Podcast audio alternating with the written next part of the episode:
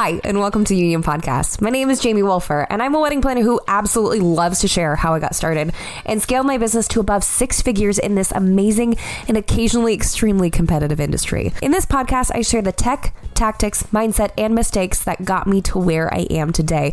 No gatekeeping, no cloak and dagger, just full disclosure and a little humor along the way. So, whether you're a planner or a solopreneur, my goal is for you to be a better business person than I ever could have been and support you on this journey. Let's dive into this week's episode. Today's episode is one of my favorite things in the entire world, and that is a live Q&A from one of our union mastermind calls. I know you're going to love it. Take a listen. First question Is it okay to use a personal bank account if I don't have the funds to open a business account? Girlfriend, I didn't. I didn't open a business account for a long time. In fact, full disclosure, I actually still have the college checking account that this business was attached to for several years. And it's like, I just haven't closed it down because there's still so many accounts that are attached to it that I wouldn't.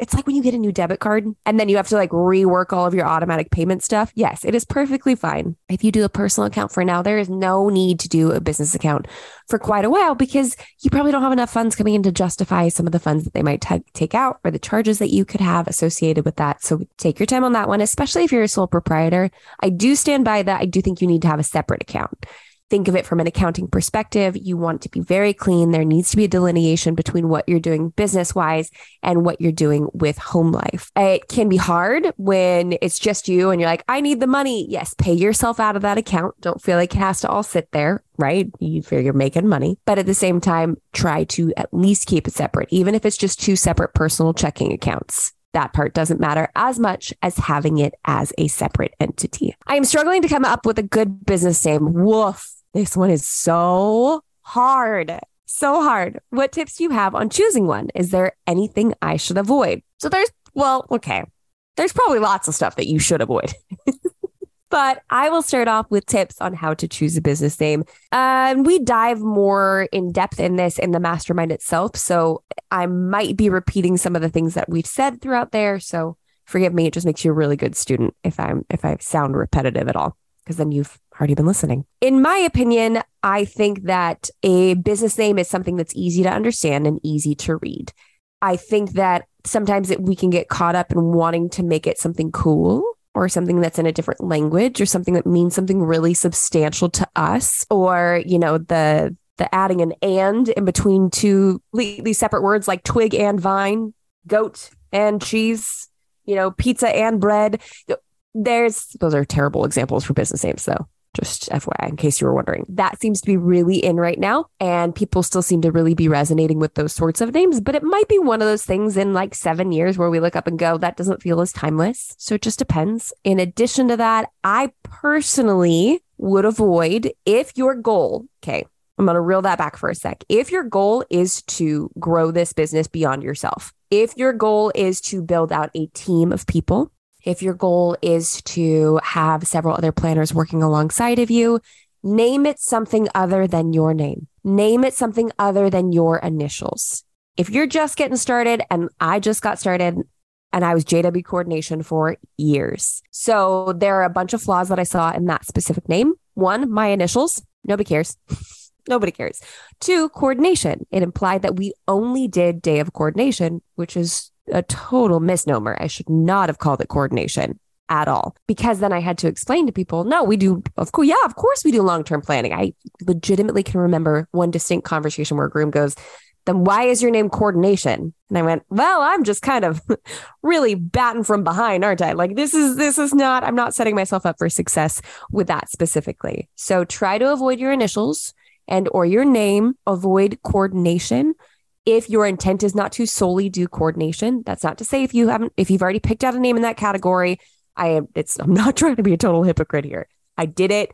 It didn't build out the way that i wanted it to. That name didn't serve us as we're now wolfer and co. I know. I hear it. Okay. I hear it.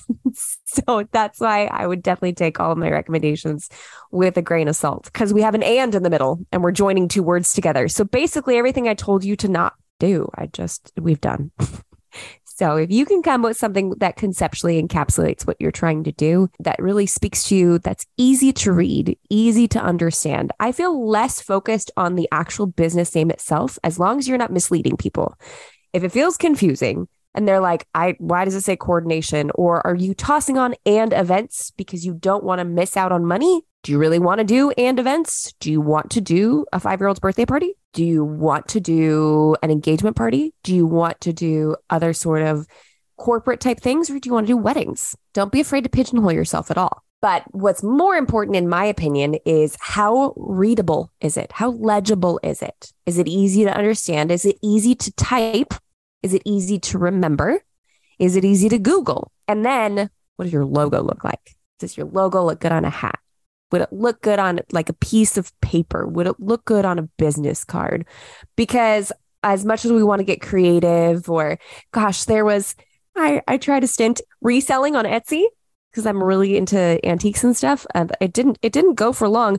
And it was, my name was Rare Rabble Rubbish.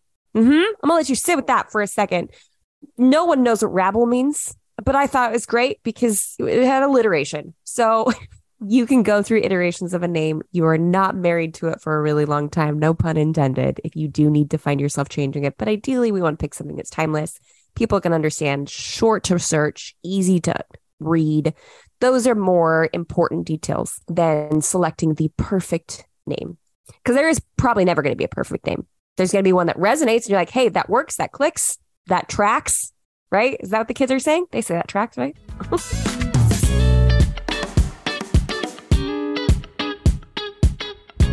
We interrupt this podcast because there is something extremely special that I want to share with you guys. Uh, I don't know about you, but for the last who knows how many years, I have been using a Frankenstein, Googled, copied and pasted contract. And while that is extremely embarrassing to admit to all of our listeners, I know that there are people out there who feel the same as I do. And there were a couple things that kept me from actually getting an attorney drafted contract. Actually, no, there was one thing. It was so expensive and it seemed so out of reach. That's when I learned about Legally Set. You see, Coonbee with Legally Set has created industry specific contracts for people like you and me working in the wedding industry. They're easy to customize. They're drafted by an actual attorney and not Googled. Can you imagine that? And last but not least, they are so extremely affordable. So if you were like me and maybe using a less than appropriate and or legal contract, it's time to step up your game. You have no more excuses. Head on over to theunionpodcast.com slash legally set to check them out. Use code UNION for 20% off your contracts. Do you want to make more money? Yeah, I'm, I'm serious. I'm sorry to bait you like that. But did you know that you could double what you're making on a wedding? You see, if you sign up for a photo booth with Photo Booth Supply Company, then you can bring your super sweet salsa booth to an event and get anywhere from six to twelve hundred dollars off of renting that bad boy out. You're already going to be there, so why not add a little change to line your pockets? Want to know more? Check out all of their options at theunionpodcast.com slash photo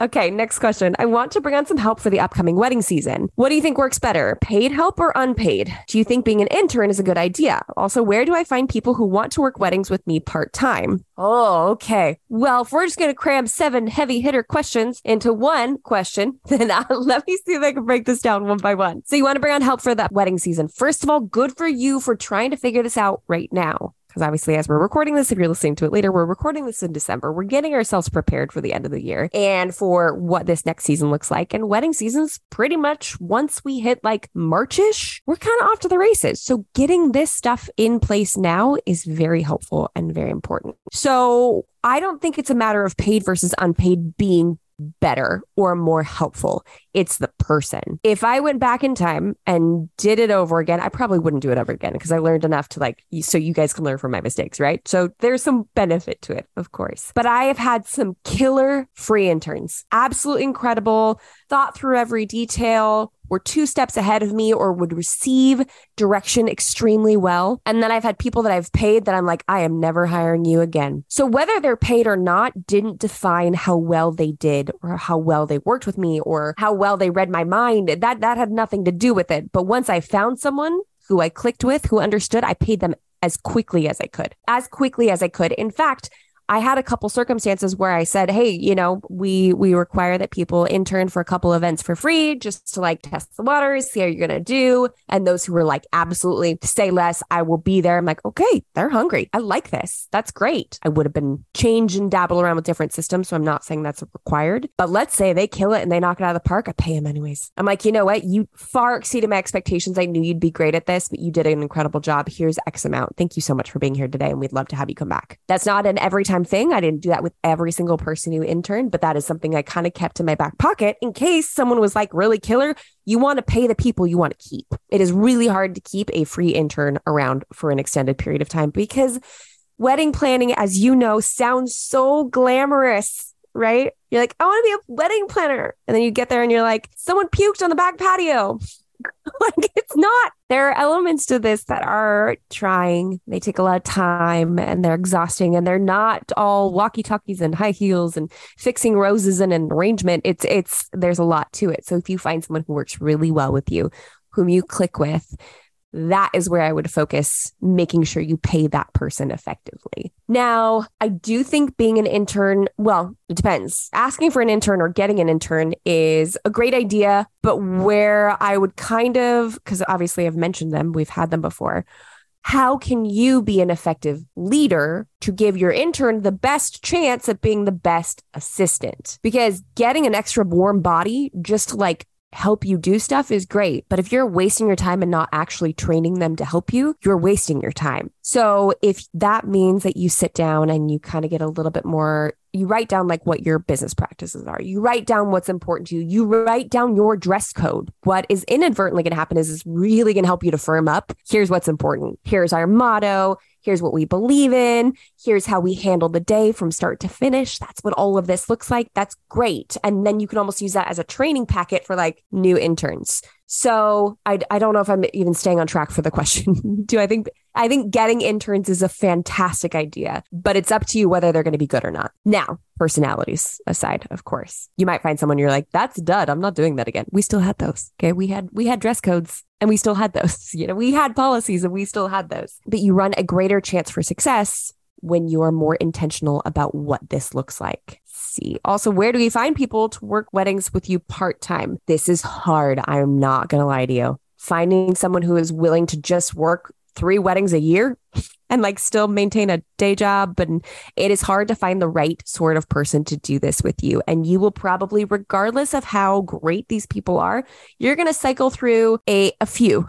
You're going to cycle through a few people that aren't going to work or work a few events with you and then don't work with you any longer. And that's normal. Uh, that's why I started with my mom because my mom is a homemaker and she's really good at running events. And I knew I could depend on her for basically anything and during that season, but finding your right hand person is time consuming. So finding someone who might want to work part times, I don't think I ever, I think I did a call to action a couple times on social media to be like, hey, I've got an event coming up. If anyone wants to assist, I would love that. That's been a way that we found people. Facebook groups, lean into the mastermind group on the forums i think is kind of where we're really loving to see more people get get use out of but we've had other people in the mastermind assist each other and it's so excuse me it's so stupid cute i can't take it I can't take it. Like there was a couple of planners in the Pacific Northwest that were like helping each other out, like assisting each other on their first weddings. It was so cute. So that would be a place. Facebook groups would be a place. But for me, I actually literally had people come up to me at an expo with their resume. And I was like, whoa, I like that hustle and work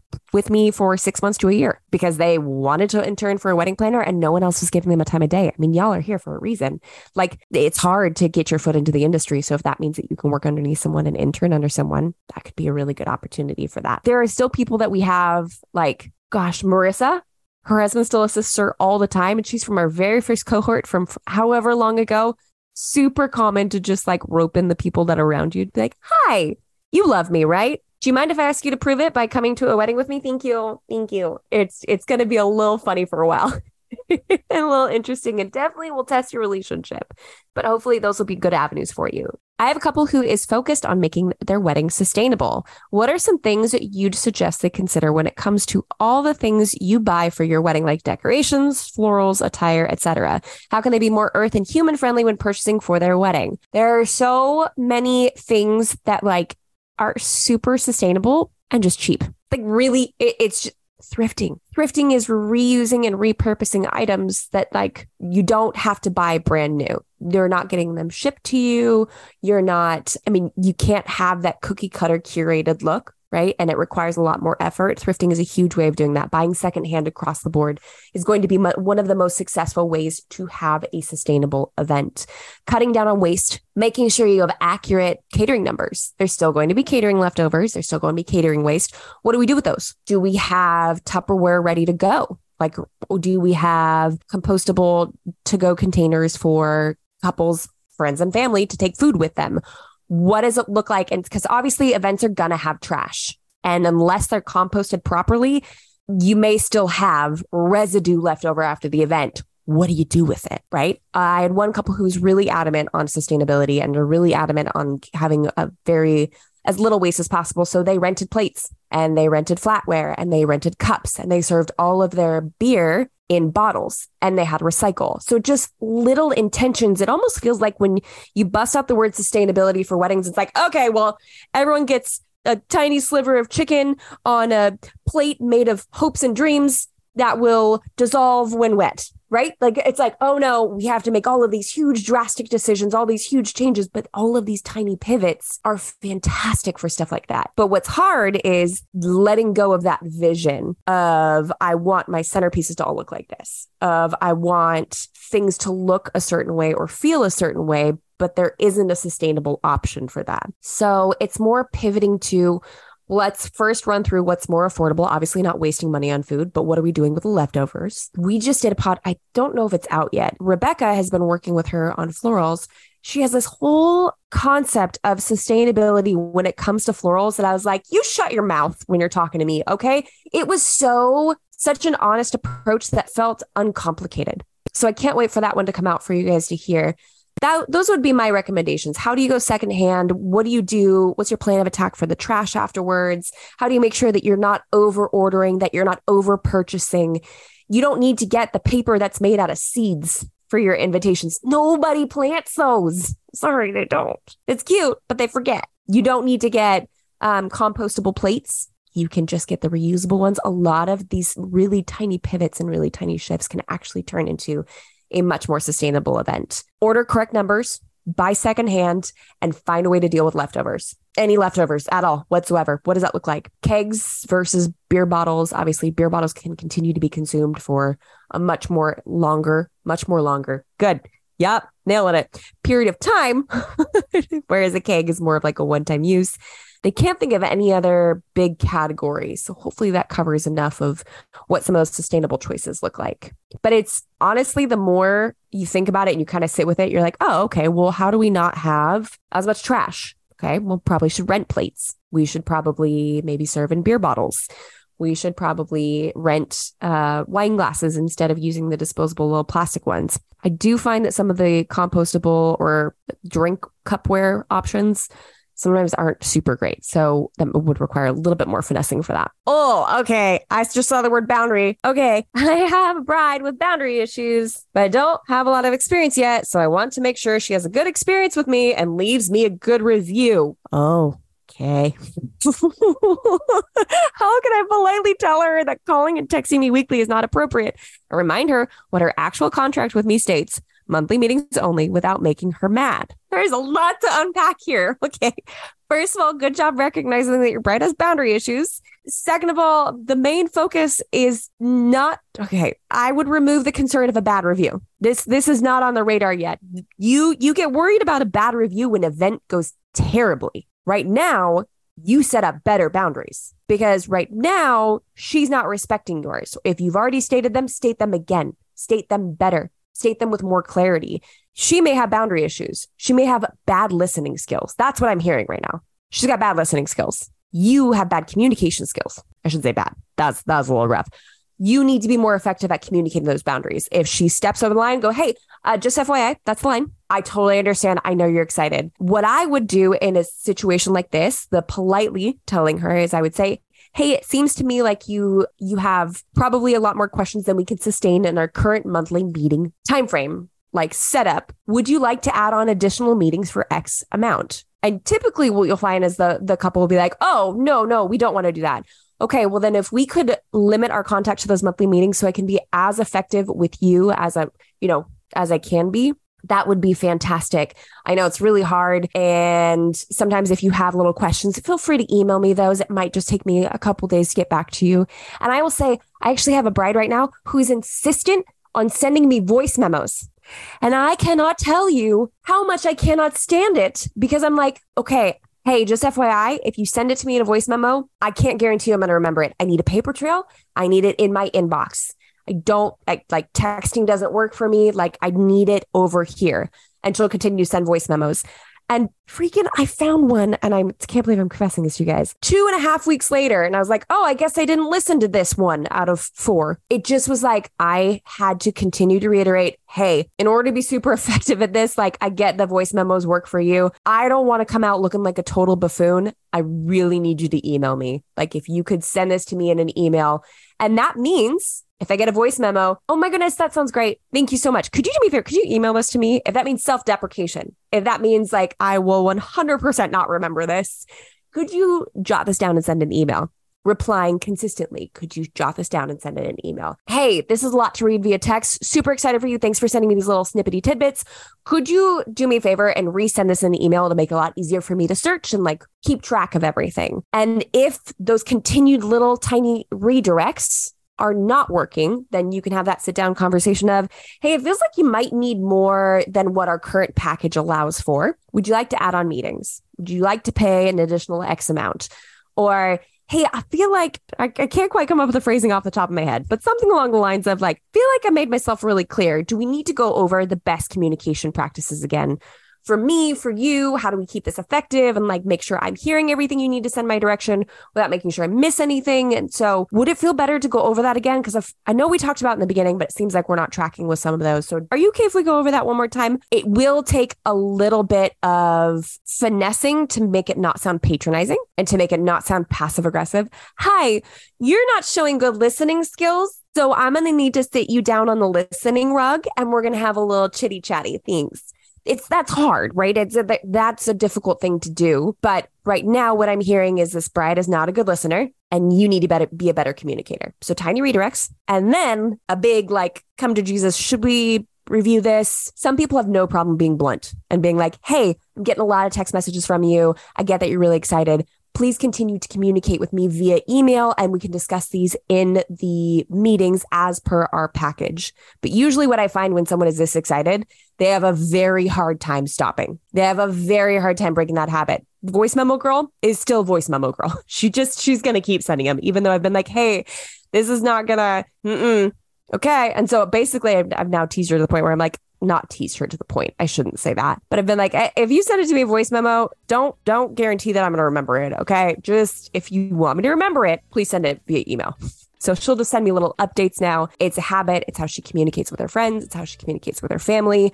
It's hard to break. So if that feels like a boundary that you do not want crossed anymore, and you're like, I'm done. I don't want to do this anymore. That needs to be what you communicate. That was a lot. Did that help? That's all we have for this week's episode, guys. If you enjoyed it, do me a favor, screenshot that episode and share it on socials. Tag me in it. I would love to see Wolfer and Co. on Instagram. Let me know if you're enjoying it. You can also let me know if you didn't enjoy it, but I'm probably not going to reshare that one. I hope you guys enjoyed this week's episode, and we'll see you in the next one.